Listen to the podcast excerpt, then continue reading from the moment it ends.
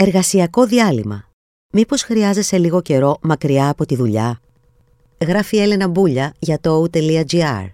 Διαβάζει η Ρούλη Καρασιλιώτη.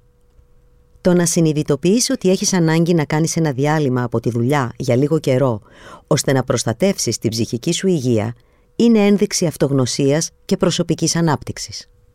Το 2012, ο άντρας μου χρειάστηκε να νοσηλευτεί για μεγάλο διάστημα στο νοσοκομείο. Η κόρη μας τότε ήταν 15 μηνών και εγώ δούλευα με πλήρες ωράριο σε μια περιοχή περίπου μία ώρα μακριά από το σπίτι μας.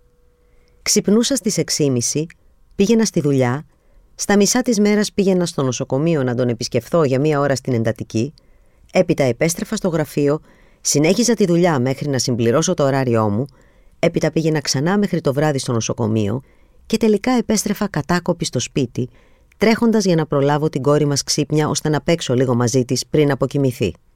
Όλο αυτό κράτησε περίπου τέσσερις μήνες, όμως δεν ήταν πολύ πιο εύκολα για αρκετούς μήνες μετά, και αφού ο άντρας μου είχε πλέον επιστρέψει στο σπίτι, καθώς του ήταν σχεδόν αδύνατον να βοηθήσει ουσιαστικά με τις δουλειές, με αποτέλεσμα να έχω επομιστεί τεράστιο μερίδιο των ευθυνών.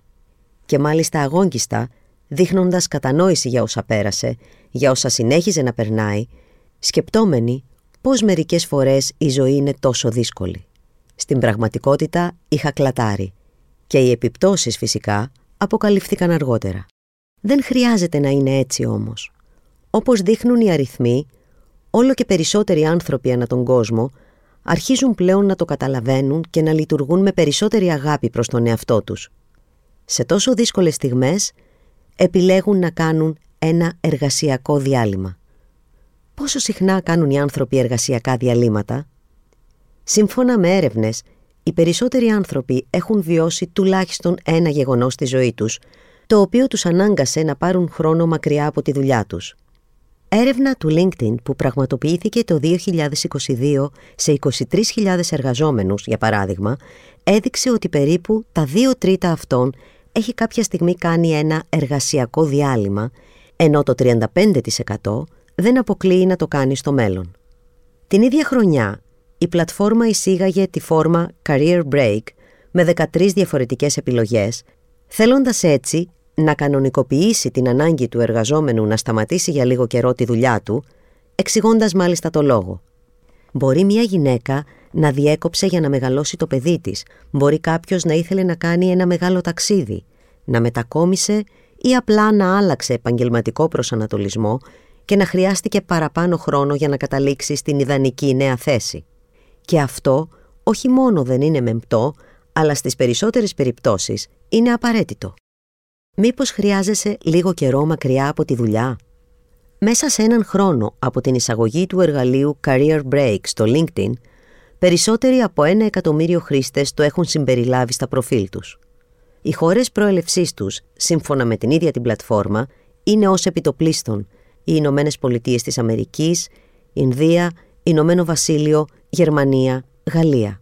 Ως συχνότεροι λόγοι για εργασιακό διάλειμμα αναφέρθηκαν οι εξής: ανατροφή παιδιών, επαγγελματική ανάπτυξη, αναζήτηση προσωπικών στόχων.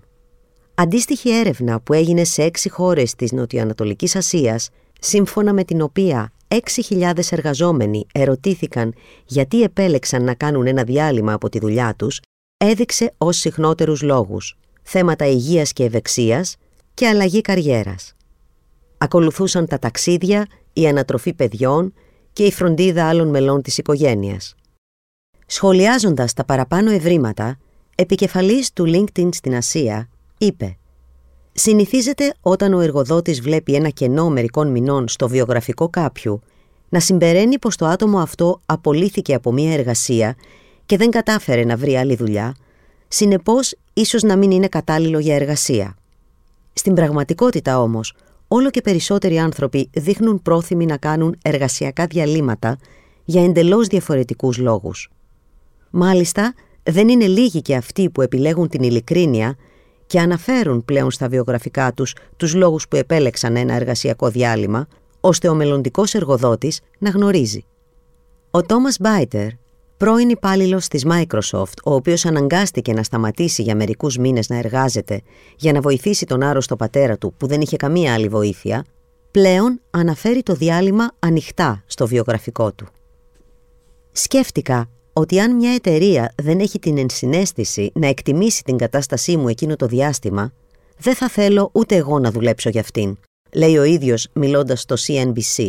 Η ελπίδα μου είναι, όποιος κοιτάζει το προφίλ μου, να βλέπει ότι είμαι πολλά περισσότερα από μια συλλογή ετών εμπειρίας και τίτλων. Όπως φαίνεται, οι μεγάλες εταιρείες δείχνουν επίσης να αλλάζουν νοοτροπία. Το να κρίνει ένας εργοδότης τα εργασιακά διαλύματα ως έλλειψη σοβαρότητας από πλευράς του εργαζόμενου είναι εντελώς ξεπερασμένο, λέει στο ίδιο μέσο η leadership coach Nicole Price. Δείχνει ότι ο άνθρωπος αυτός δεν μπορεί να αναγνωρίσει την πολυπλοκότητα της σύγχρονης ζωής και την πολύπλευρη φύση της ανάπτυξης δεξιοτήτων, συμπληρώνει και καταλήγει. Όσο η ψυχική υγεία και η ανάγκη για εξισορρόπηση εργασιακής και προσωπικής ζωής έρχονται όλο και περισσότερο σε προτεραιότητα, είναι σημαντικό να καταλάβουμε ότι το να κάνουμε ένα διάλειμμα δεν υποδηλώνει αδυναμία δέσμευσης ή φιλοδοξίας.